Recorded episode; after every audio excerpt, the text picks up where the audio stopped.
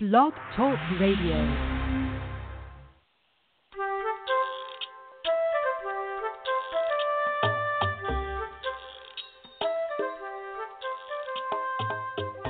Hello, hello. Welcome to Teach Me to Talk the podcast. I'm Laura Mize, pediatric speech language, language pathologist who might need a speech therapist herself today.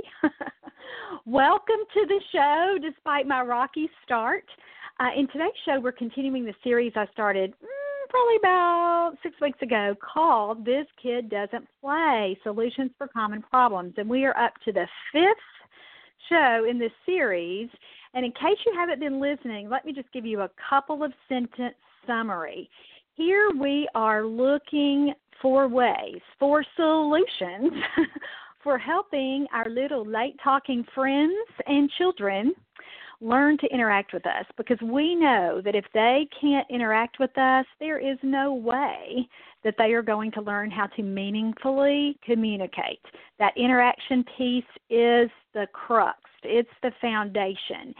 And so, kids who, well, let me just say this all toddlers, all children learn mostly by doing. And for them, that means playing. So, when we have children who, for whatever reason, display obstacles during their time with us or during their the times when we are trying our best to get them to interact with us through play or through daily routine. Some of these solutions are really applicable whether you are playing with a child or just trying to get them to interact with you as you are changing their diaper as you are feeding them as you are cooking in the kitchen and they are playing around you as they are in the bathtub. So don't think about this just as limited to I'm going to sit down and play with him on the floor one on one, although that is a very good idea.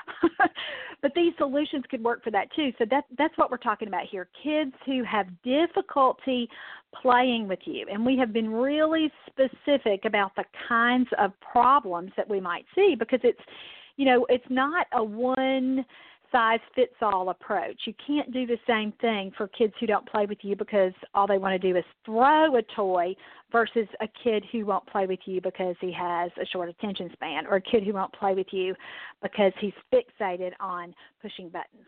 So, we've taken this last few shows to really tease apart some of these problems. And so, we're talking about the problem, the specific behavior that the child is exhibiting that seems to limit his ability to play with you or limit your ability to want to play with him because it's not easy. So we're taking that problem, we're talking about why that problem may exist. So, what are the underlying reasons or a possible explanation for that child's issue whatever it might be. And then we move on to talk about ideas to try. So I've gotten a lot of great feedback from this series and I hope you're enjoying it. If you have not listened to the first four parts, it really won't matter because some of these some of these problems do have solutions that overlap a little bit. If you really want to go back and get the background, at least listen to part one of the series and then go back and pick out which shows seem to be more or most relevant for the child that you are concerned about. And if you're a parent, welcome, welcome, welcome. I love having parents listen to this show. I, parents tell me this is the kind of information that they don't often get. Sometimes with websites that they're reading, uh, the information is pretty um, limited in as far as it, it might really explain what a kid's problem is, but it doesn't really tell you what to do about it. And so that's why we started the podcast back in 2008 to address these things. And so we can really dive in and give you practical, real life advice. And so that's what we're continuing to do too through this series. And again, I've gotten so much great feedback from therapists and from parents who say, hey, that's exactly what I was looking for. And if you want to ever ask me a question about a show or share that kind of feedback, boy, I'm a words person. I love reading your comments. So you can always email me at Laura, L A U R A, at teachmetotalk.com. You can send me a contact form on my website at teachmetotalk.com. Uh, and those are the very best ways to um, give me any feedback you'd like for me to hear. All right, so let's move on with this series, today we're talking about three different issues or challenges that we have with children who have a hard time playing with us. And the first one is short attention span. Uh, let's and let me just say too, I forgot to mention this already. This information is from the last chapter of my book, Teach Me to Play with You, and that's a therapy manual. So it's written really for parents in that it, the directions are very, very again practical in real life, and it's not written with all that therapy terminology. So if you're a parent and you're looking for a resource to get you started with how do I play with my kid who doesn't seem to want to interact with me, or how can I really teach my child to talk as we play together and as we interact together, Teach Me to Play with You is a fantastic resource for you because it does outline step by step by step the kinds of things that we should be doing in play with children that facilitate that back and forth interaction. And as I've already mentioned today, that's the foundation for communication development. We've got to get that reciprocity piece going or that back and forth where you talk, they respond. And even if they're not talking yet, they should still be responding. And responding might be looking at you and smiling and using a, an action or a body movement, which we would call, a, therapist would call a gesture. They can respond by doing what you've asked them to do. They can just respond by sticking with you and by their their little anticipatory reactions to you. And again that might be a facial expression like hey keep on playing with me. This is really really fun. It might be a laugh. It might be a sound. And so there are lots of things that can happen before we hear those first words. And we're all about that. We're all about listening for those words and looking for any attempt, any first attempt to communicate. But there are so many things that happen and that have to be in place before a child begins to talk. And again, that interaction piece that we establish here in play is that critical first starting piece. So if you are struggling with that as a mom or a dad, with your own little late talker, Teach Me to Play with You is, a, again, a great place to start. The last chapter of that book contains the information that we've reviewed in these past few shows. And let me give you a special coupon code if you would like to get your own copy of the book to have as a written resource. And if you're a therapist, you need this tool in your in your bag of tricks and it is written in that that homework format so that you can play a game with the kid or if you're addressing a specific problem with the parent and you just want a written resource so that you can talk about it in the session and you are doing all of your ongoing education strategies with parents you know you're modeling the strategies that they should be using. You are explaining the strategies. You are reviewing how it went with the parent after and saying, hey, this is what I saw. How did you feel about that? What are you comfortable with? What are you not comfortable with? What do you want to see next? What can I help you with? As you're doing all of that, so many times you want to just be able to hand them a resource to say, hey, this covers what we did today. So I want you to read this. And so if you have any questions about this, you know, or that we didn't answer today, here's your next step. Here's your review or your homework. Here's what I want you to do between now and the next time that I see you again.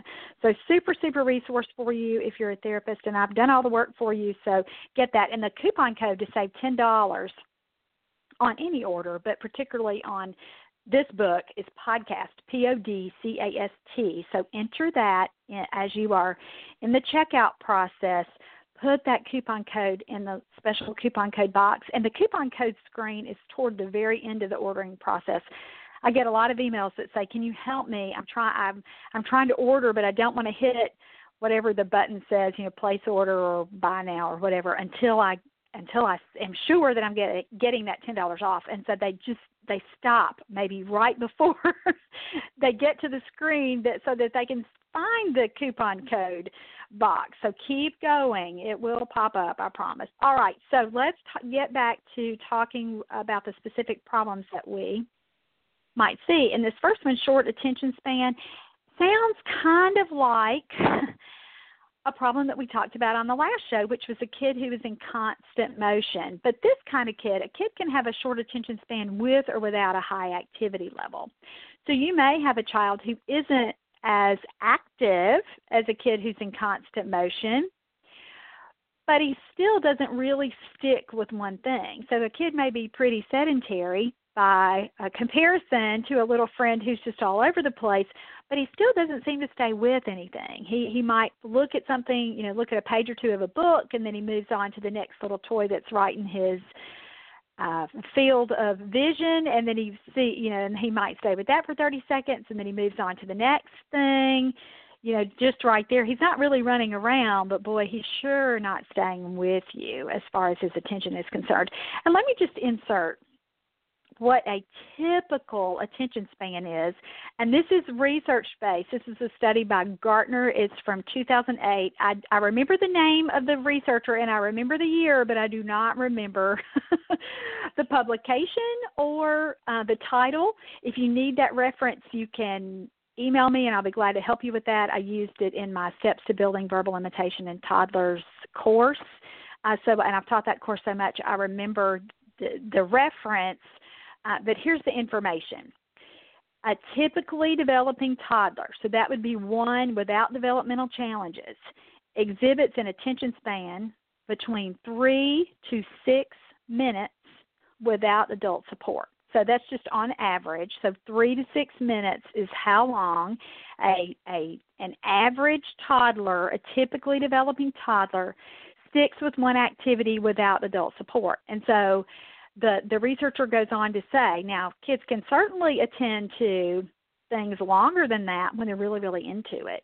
And they certainly can attend to activities longer than that when an adult is providing cues and staying with them and interacting with them and keeping them on track so that external support system. But internally regular toddlers and that would be kids up into about the age of three three and a half or so only stay with something that you know about in that five minute range give or take a minute or two. And so that really is kind of eye opening for some parents when i share that because they may have had a child let's say this is their second or third child and maybe their first child was very attentive and very um, focused. And so that's what they're using as their point of reference. And so when they have a kid who has a shorter attention span even if it's within that realm of typical, you know, it they'll with something about five minutes before they move on to something else. A parent thinks that's awfully short compared to their older child who had different a different temperament and a different makeup. And so it's so nice to share that bit of information with parents so that they know what's realistic. Now, uh, the example that I gave before, a little guy who might sit there and do something for 30 seconds and then something else for 30 seconds and something else for 30 seconds, then move on to something for 10 seconds and then you try your best and he can only stay with it for a minute. That's abnormal. That's atypical and we do not want to see that. So let's t- and and the reason that's a problem is because he's not getting enough exposure and enough opportunities with the same stimuli to learn anything. So, what does that mean in real life language? If you're a parent, please don't turn the show off because I just used words that are too academic. He's not getting enough practice with the same materials to learn what the words mean or to try to say the words. His little attention span has just moved on. It's kind of like that scan and shift, scan and shift, or scroll, scroll, scroll. You know, when you're reading Twitter or Facebook or Instagram or whatever your social media uh, preference happens to be, and we just kind of scroll on through and nothing really captures our attention until we read somebody's post. Maybe they have a video that they have attached to it. Maybe you want to read all the comments.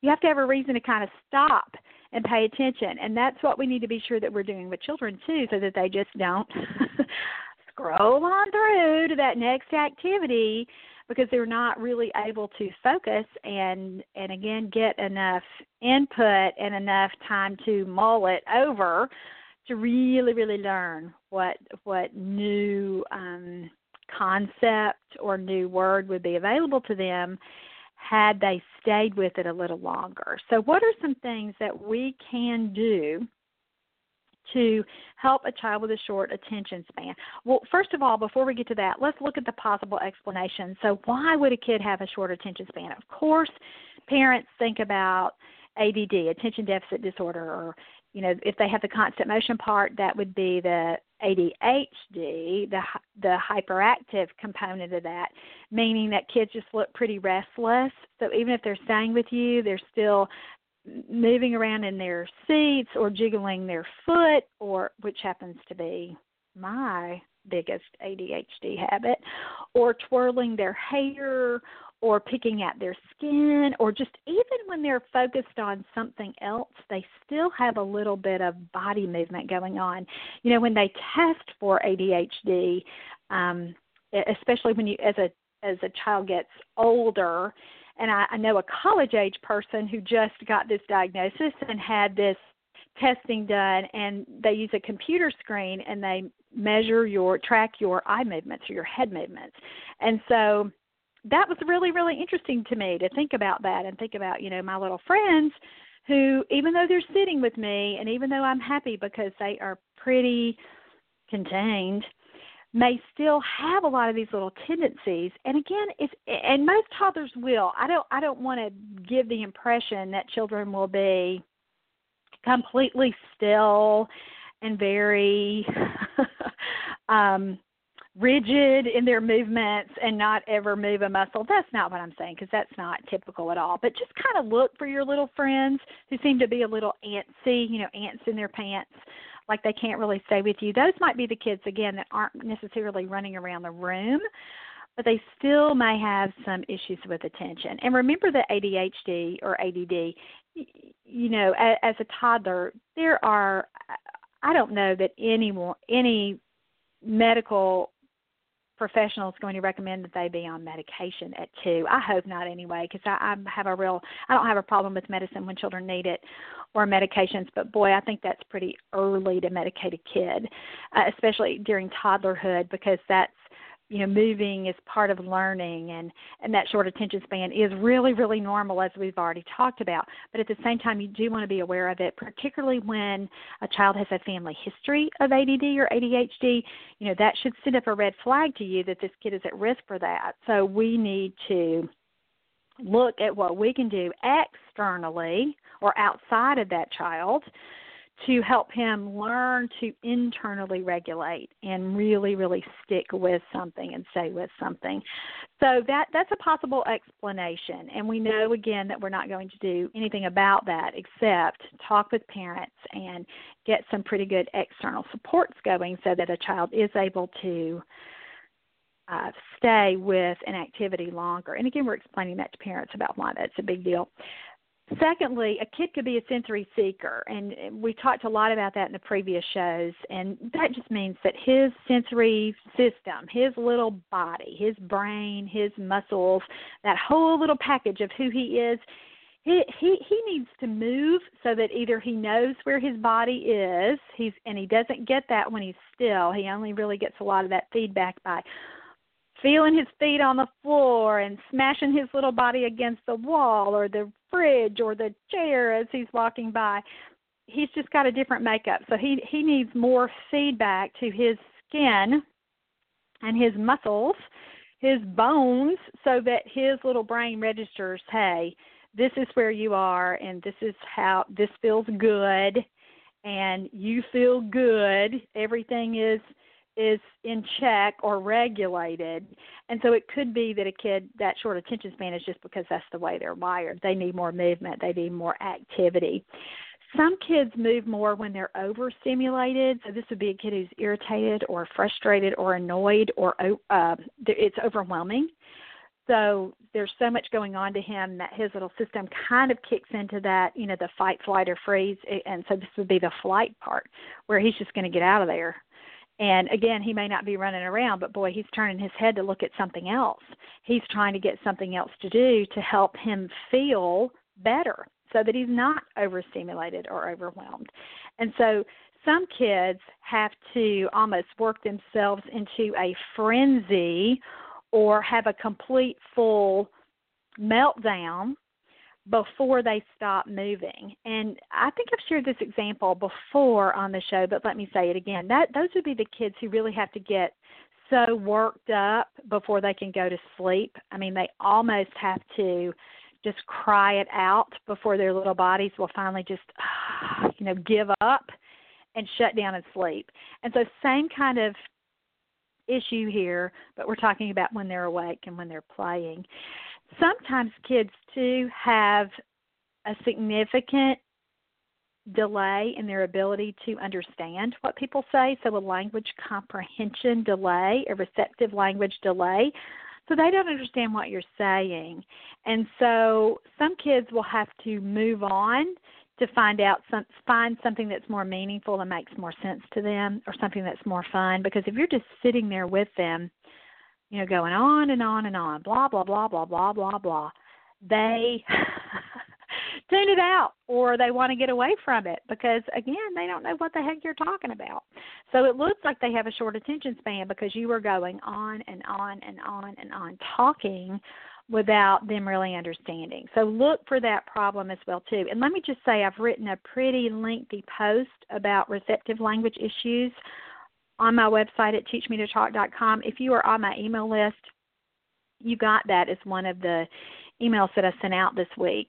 And so if you haven't checked that or you haven't read that, look at that. Go to that post at teachmetotalk.com and read about receptive language issues. It is a big factor, as, as I said in the post and as I say every time I speak live.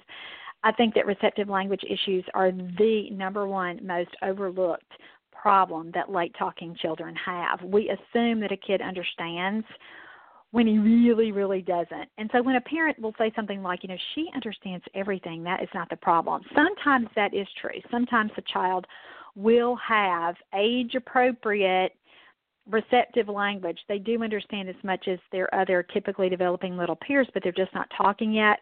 But guys, a lot of times that receptive language is delayed too. And even a three to six month receptive language delay will cause a, a lag in a child's ability to talk and communicate and produce words. So take a look at receptive language. And again, that's not what this show is about. I've, gosh, done lots and lots and lots of shows about receptive language. So if that's what's going on with your child or a child that you're working with that you're super, super concerned about, take a close look at that. And you can get some good resources for that in that post at teachmetotalk.com. I believe it's the first post up right now if you're scrolling through your phone or on a tablet and the posts are all listed sequentially, I think that's probably the top one. So go go read that. All right. So what are some ideas? What are some things we can do when a child has a short attention span? Well, if he's a sensory seeker, he's already told you the solution. He needs to move more. so you probably need to do with this kind of kid before you want to play with him, you need to warm him up as I say to parents. So you need to give him time to move around. As I say over and over, get those wiggles out. So we would start a session with a kid like this by playing a lot of games where we're chasing, we're running, we're jumping, and even if we have a limited amount of space and can't get outside or don't have a big uh, open space in a home to run around in, you can still do a ton of movement things for the little kid in a little space. You can throw them around, you can jump up and down, you can play a game like Ring Around the Rosies. You can, uh, we talked about chase. You can just throw them in the air several times, roll around on the floor, bounce them on your legs anything like that for 10 or 15 minutes until you start to see that settling down, that ah, kind of release, and then they're in a better spot regulatory wise to sit and attend to play with you. So listen to some of the ideas from last week or last time's show, number 306. We're at the end where we talked about constant motion. Try some of those things. Uh, here, here's the thing too with those kinds of kids, even though you may be having that 10 or 15 minute warm up period where you kind of wear them out and so they can sit with you and they're calmer and in a better place to listen, you may have to do that again after you do a sit down activity or two, then you may have to get up and move again and then have another sit down activity or two. So when I teach this in courses to therapists and when I write about it, I call this a move sit move sit philosophy. So that's how we want to schedule our sessions with these kinds of children. And even though I'm saying sessions as I'm referring to a therapy session for a therapist, as a parent, this is really important too. So if you're working with your child and you're thinking, "Gosh, I haven't had a lot of one-on-one time with him today. I'm gonna, I want to really sit down, and I know he, I've got this new book that I think he's going to love." And then you realize, "Gosh, he doesn't want to do this right now." Get up and move. Get up and play eh, like I said before, some kind of little movement activity and it, it doesn't matter what it is your or how much sense it makes your purpose though is just to get him up and aroused and moving so that in 10 minutes or so he can calm down. And some kids won't take a full 10 minutes of that. Sometimes it's just a minute or two and then they're right back ready to snuggle up with you or sit quietly with you or sit with you and really listen and pay attention to what you're trying to teach them. So think about alternating that uh, what you'll do with the child so that you can take full advantage of whatever level of attention he can give you as best as he or she can. So with those kinds of kids, again, that move, sit, move, sit, even when you are the sitting part, you may have to be more high energy with them to keep their attention. So a lot of times when my 50 year old body is feeling too tired to do a lot of running and jumping and playing around, I can still sound excited with my voice. I can still make my face look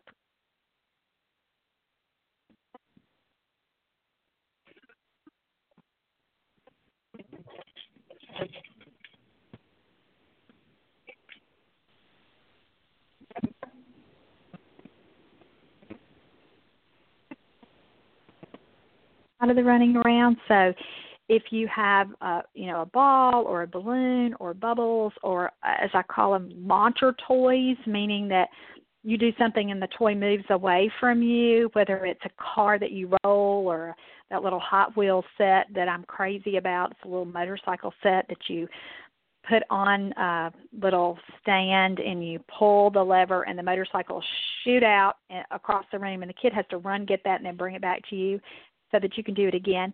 Even if you're giving playing with a toy like that, you're giving a child opportunities to move even if you aren't moving. so that's certainly another way to accomplish that. With kids with short attention span, another thing that I do is called my one more rule.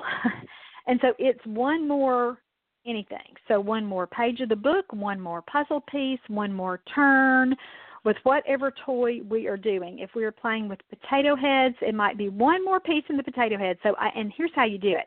So you feel like he's about to leave. You think, "Oh no, he's he's had it. He's leaving."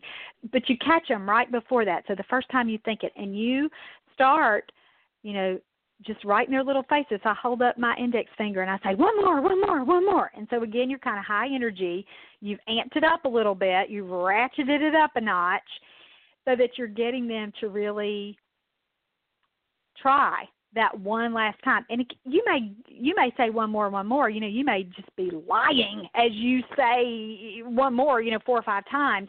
But that one little statement and your animated presentation of one more one more come on one more can really really keep a kid with you for a while.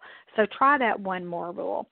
Uh, another thing that i like to do and I do it with nearly every single activity with every single kid is really add a cleanup routine to all play or toy activities because this would automatically extend the time that the child spends with the activity.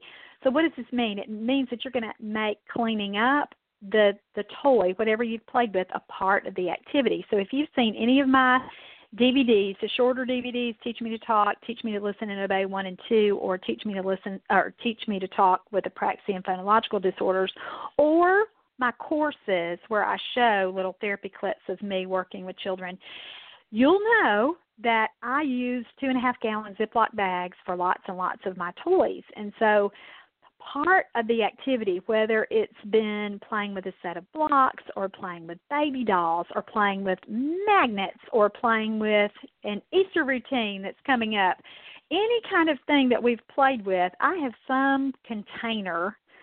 Usually it's that Ziploc bag, but some way to put that toy away. So before we move along to the next activity, even if it's snack time or especially when I'm about to leave or whatever the new activity is, we clean that first one up and it automatically extends the amount of time that that child stays with you. Now, try to make this a verbal routine, meaning that you're going to say the same things in the same way every time you do the activity so that a child knows what to expect. So you may be saying for a kid a cleanup activity, especially at the beginning, you just may be saying, you know, we have to clean it up, or you might sing that darn song from Barney if you're old enough to remember that. I don't even know if Barney's that cartoon or that show is still even on PBS anymore. But he had a cleanup song that all of us who were over 40 sing in our sleep with kids that you know we've worked with kids that long. So um, that little song, you know, clean up, clean up, anything you can do. I have a parent that I worked with last year that would always say, you know, put it away, put it away, put it away. And she said it in the same intonation or prosody every single time. And her kid, no matter, and he was so um, scattered a lot of the time. It's a little guy who has autism. But he would hear, put it away. and even though he would balk at it, he began to understand. And I think her intonation, her prosodic features there really helped him understand that command because she so was so consistent in how she said it. And so come up with whatever your routine is and then that that's part of it. And they know that they really aren't going to be able to get to do the next activity or the next thing they want to do until they've put um, the toy or whatever they were doing away. And and to get that going, now kids don't necessarily love to clean up, so you may have to if he runs away from you, get up, chase him down, bring him back, try to make it as pleasant as possible, but really help him do it, especially in the beginning, because that really establishes your routine. And so for kids who've never done it before, even if they're just picking up one or two pieces, and put them away and then have with those ziploc bags i had the kids zip it because they sort of get obsessed with that and it's novel enough that they want to do it.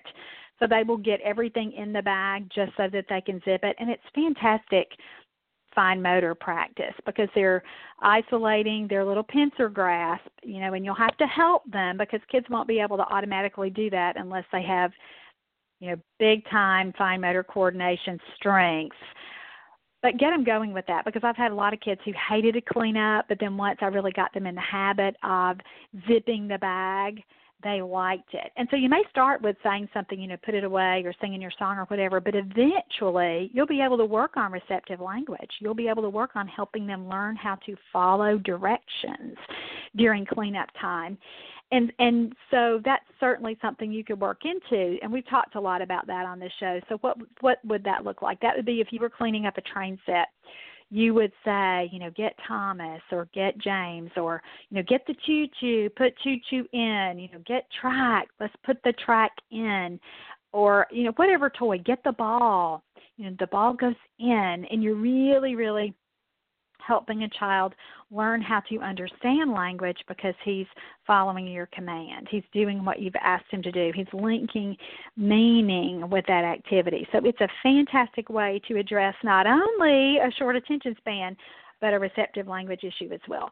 Now, sometimes let's talk about kid, why kids leave play and, and look like they have a short attention span. It's because one, they're not interested in what you're doing, so that lets you know, boy, I've got to look for some things that really, really capture his attention, some things that he prefers rather than non preferred activities.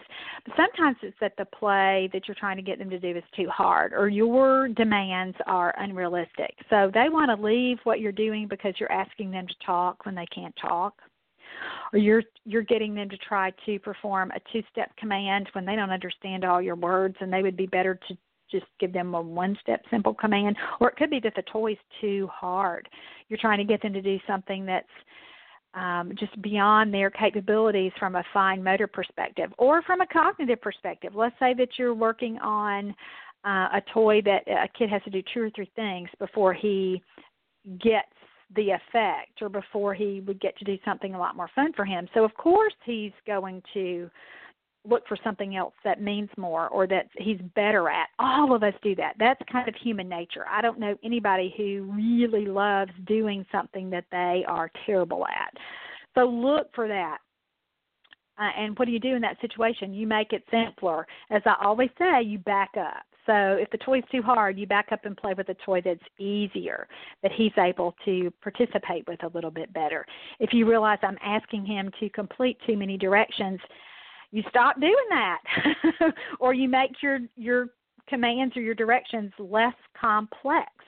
If you were asking him to say a word every 30 seconds, you don't, you, well, that would be a little long. Let's say that you're over and over and over you're just saying, "Say ball, tell me ball, say ball." You have to say ball, and it's he he's he kind of gets the feeling like, man, she is nagging me to death.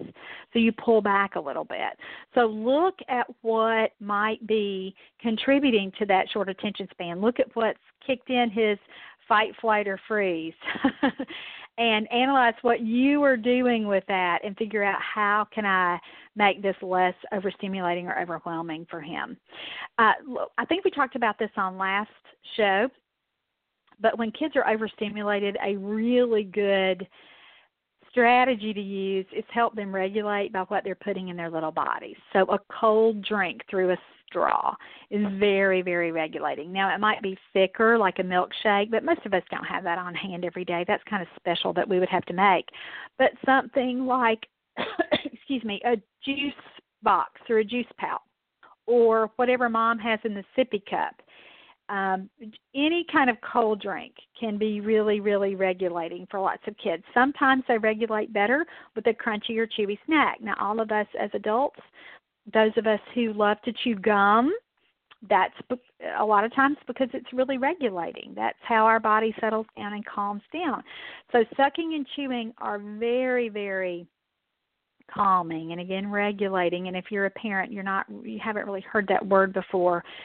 Regulating just means that we get kids to that just right place. And so you think about the kinds of things that regulate you, that make you feel better. And for lots of us, it is eating and drinking. And our, our little toddler clients, our friends, or our children are the same way.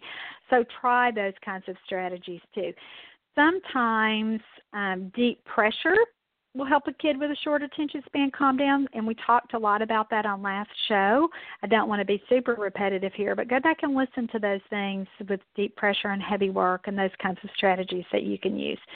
For some kids, using a boundary to really define their play space is super, super important and it really curbs their need to move.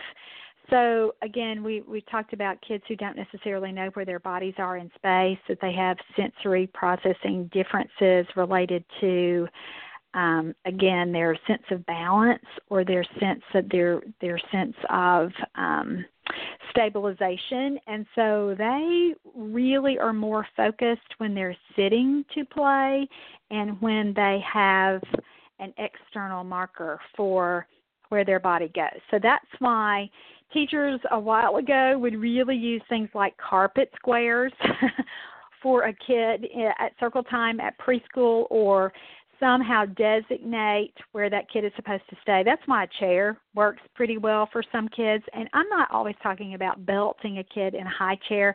I've worked with tons of little friends who have a bean bag or one of those oversized little um chairs. They look Pottery Barn sells a lot of those. You can even get those at Walmart or Target or anything, any place like that. Just a little toddler sized comfy chair and I will put the kid in that chair and I will sit right there in his little face and we play with the toy uh, either in his lap or I'll hold it or uh, sometimes I'll have the kid just sit right in front of the chair so and we may even put it up against the wall so that he can lean on that squishy chair and I'm right there and it does really limit his options and his ability to even want to move so try that kind of thing. Now, if a kid runs away from that, don't freak out too bad. A lot of times you just have to say, you know, let's get back here. This is where we play. This is where we sit. And again, bring them back to clean up. Make them at least clean up the activity before they run away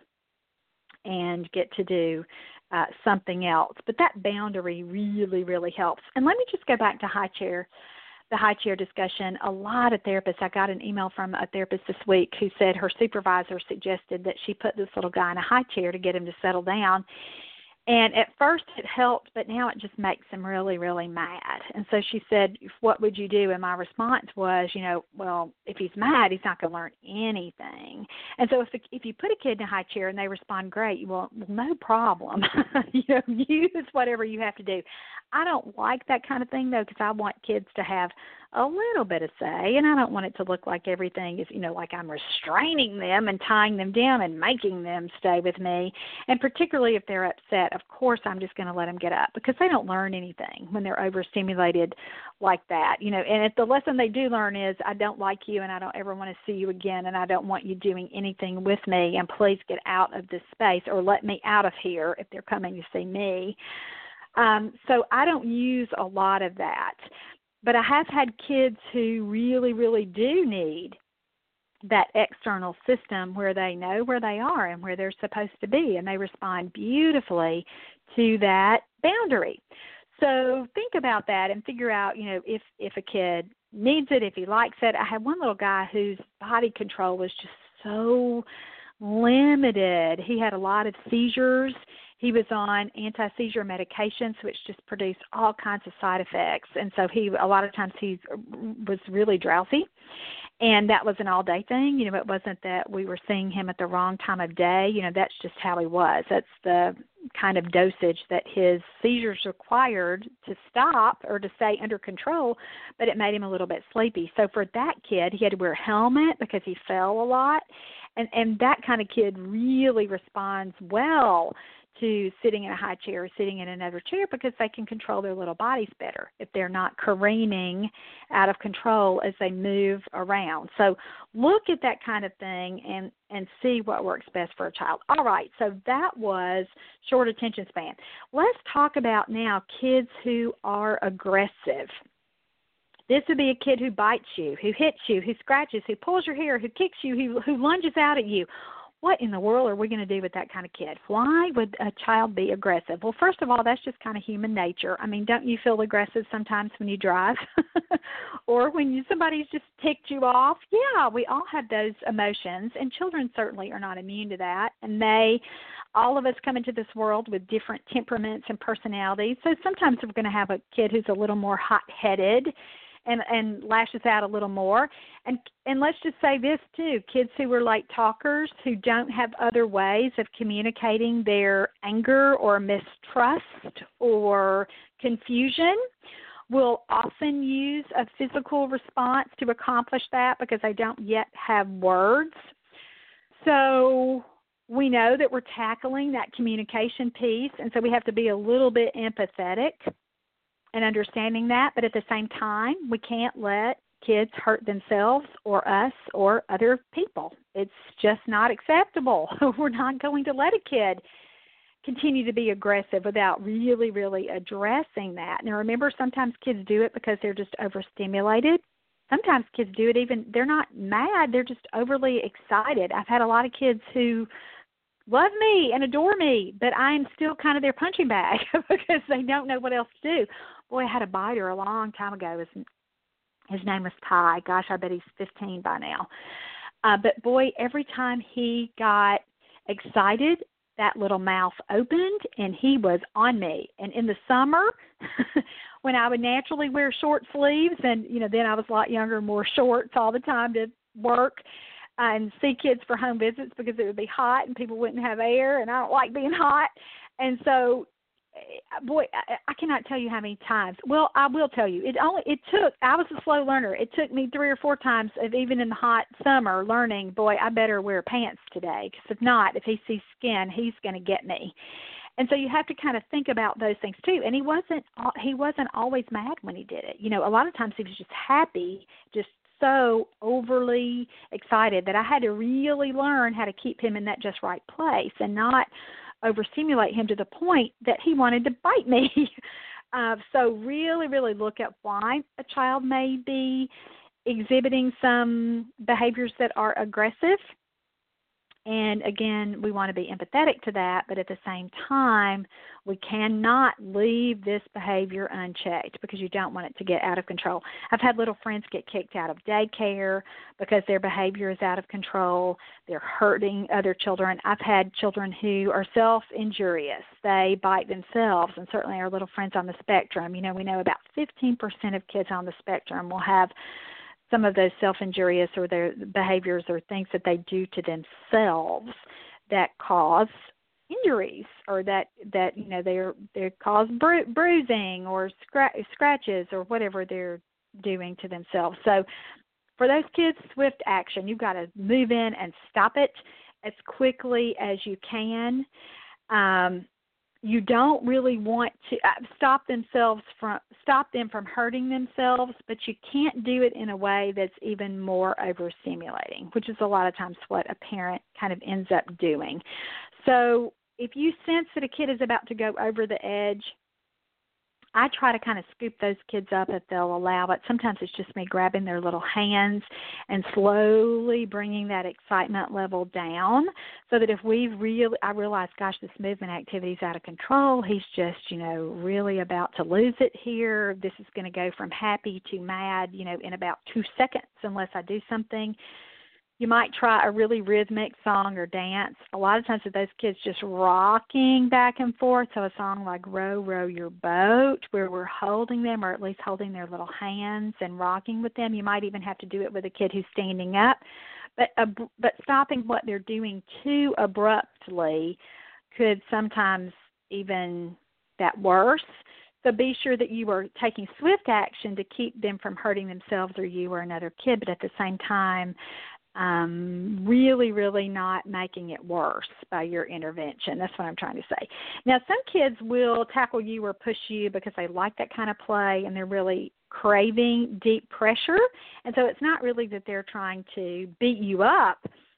They just don't understand that not everybody likes that yet. And boy, when you get a big toddler, you know, a big 35, 40 pounder, they can do a lot of damage when you are trying to play with them and they don't even realize how big they are how much they could hurt you.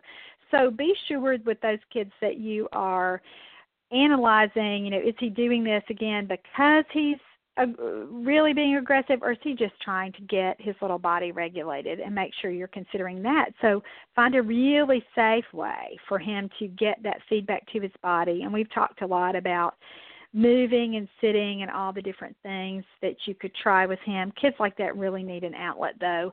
A little trampoline in their homes. I, think we talked about that on last show.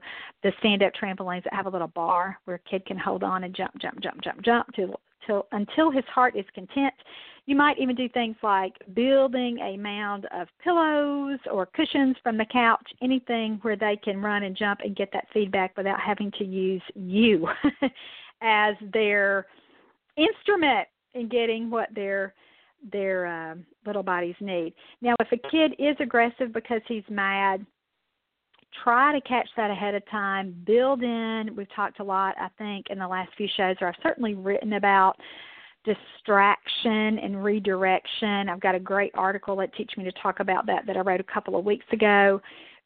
Read that article for ideas. And again, this really takes some sleuthing skills and some detective skills on your part so that you can really know that this is going to be a possibility for a child. So you were looking for any impending signs that he's about to erupt and stepping in and giving him an alternate to do ahead of time lots of therapists and parents will say, you know, he's really got to have an opportunity to work through learning to be mad or work through this frustration. Hey, he's going to get plenty of opportunities, excuse me, for that. Just that with with his eruptions that you can't stop. There will be things that you can't control. You don't you aren't able to get in there fast enough. So he's going to have time to work through those things without you setting up situations that will set him off. So when you can when you do feel it building, when you can see it coming and you can do something about it, my belief is that you always should because there will be plenty of times when you can't. And so that experience of learning how to feel out of control and then self regulate, they're going to get that as they grow up. But a lot of our little friends at one, at two, at three, because of their developmental delays, aren't going to be able to do that just from a maturation perspective. So we have to step in and prevent those situations when we can. And I think that's a really important point to share with parents too. You know, when a kid habitually becomes aggressive and you know you think I've just got to kind of let this play out and there's not much you know I'm going to be able to do he's he's got to really he's got to I got to keep myself from getting hurt just move out of the way um, be sure that you're backing up, that you're, you know, if you have a kid who likes to get your long hair, put it in a ponytail. if you have a kid that likes to scratch your face, uh, don't get your face right there. You know, do everything you can from a common sense perspective to get your body out of the way. And remember that when you're going to correct these kinds of behaviors, you're going to use wor- words that we call them inhibitory words. Stop. No. Um, don't. You know, those kinds of words. Use a firm tone, but loving. You're still going to stay supportive and um, not necess- not playful, but you certainly want them to you want them to stop their behavior, but you don't want to get into that power struggle mode where they feel like they have to necessarily fight back. And a lot of times I've seen that just happen in situations where the adult has taken on too um uh, bo- the tone is so the tone with the adult is so aggressive and so bossy that it really does more to set a kid off than to change a kid's behavior. And so you do want to be firm. I'm not saying that. And I'm not a pushover. I'm not going to let a kid just totally walk all over me. But at the same time, you do want to still, or I feel like you still keep that loving approach going, and that seems to be a lot more um, successful here's the thing a lot of times a parent will just want to isolate a kid like this and just say well if you can't play with other kids you're just going to have to go by yourself. That really doesn't do anything to address the social issues or the interactive issues that a kid would have too. So really kind of think about that. We want kids to learn how to love being with us. So when we put them in their rooms for an extended period of time we're not doing anything to help that social interaction skill continue.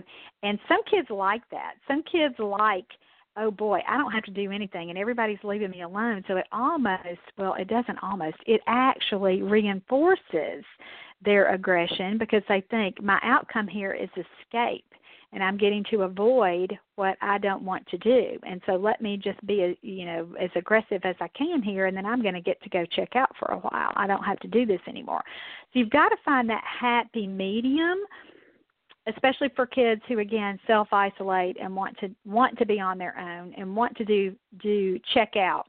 And that's awful. That's an awful situation for a kid with a social interaction or engagement issue because then they don't learn how to be with people. And that's and communication remember we've talked about being with other people and that back and forth. You know you don't learn how to communicate unless there's somebody else there so be sure that you're looking at that and that you're thinking, how do I balance this approach where I'm not really reinforcing his aggressiveness and reinforcing his his his tendency to want to avoid other people by using a punishment that actually sets up that kind of situation. So I hope that makes sense to you. If if it doesn't, well, you know, email me or take a look at the written material and teach me to play with you. And I hope that that will uh, make a little bit more sense.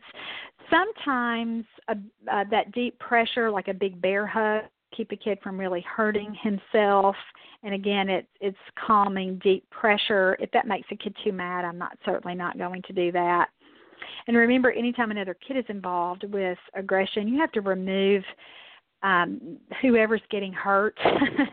you can't let a kid just repeatedly be a victim but stay with the kid who's the offender here, who's doing the hurting, using your same loving but firm tone and a brief explanation. You know, no hitting, hitting hurts, that kind of thing. Sometimes we stop and take care of the other kid, which we should do, but we don't really address um, the behavior of the kid who is aggressive sometimes it's the other way around. We're so focused on the aggressor that we don't do anything for our our little friend who's been on the the receiving end of that. So look at both of those things and make sure that you are helping the kid who's been hurt, but at the same time, your your little friend who's the aggressor needs some help to calm down and regulate too. And just a punitive uh, approach, just with him being in trouble, is often not a solution because we don't he doesn't learn how to work through it and so really really take some time to think about what you're doing and what you're recommending to parents and what the approach has to be. And there's no one size fits all with this kind of kid. You've got to look at why he's hitting or biting or whatever's going on, you know, what the underlying sensory factors are that are contributing to that, and what you can do to make that situation better for that specific child.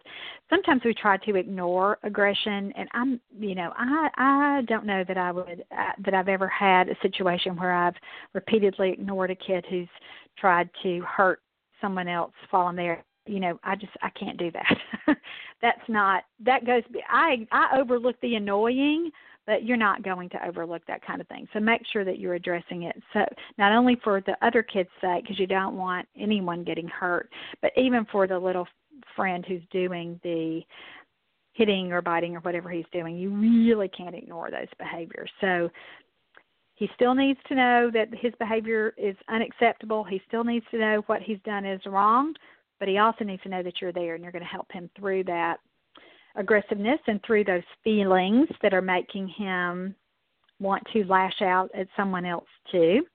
So be sure that you're addressing that. Hey, I want to mention that next time on the show, we'll talk about the differences between a tantrum and a meltdown, and there are some differences. Now, I have used those terms interchangeably for a long time, but I'm going to change that because I've read some new information that really defines a tantrum versus a sensory melt sensory meltdown. I want to write a good post about it so you'll have information about it, but we'll do that on the next show because there's some great differentiations that I want to help you make.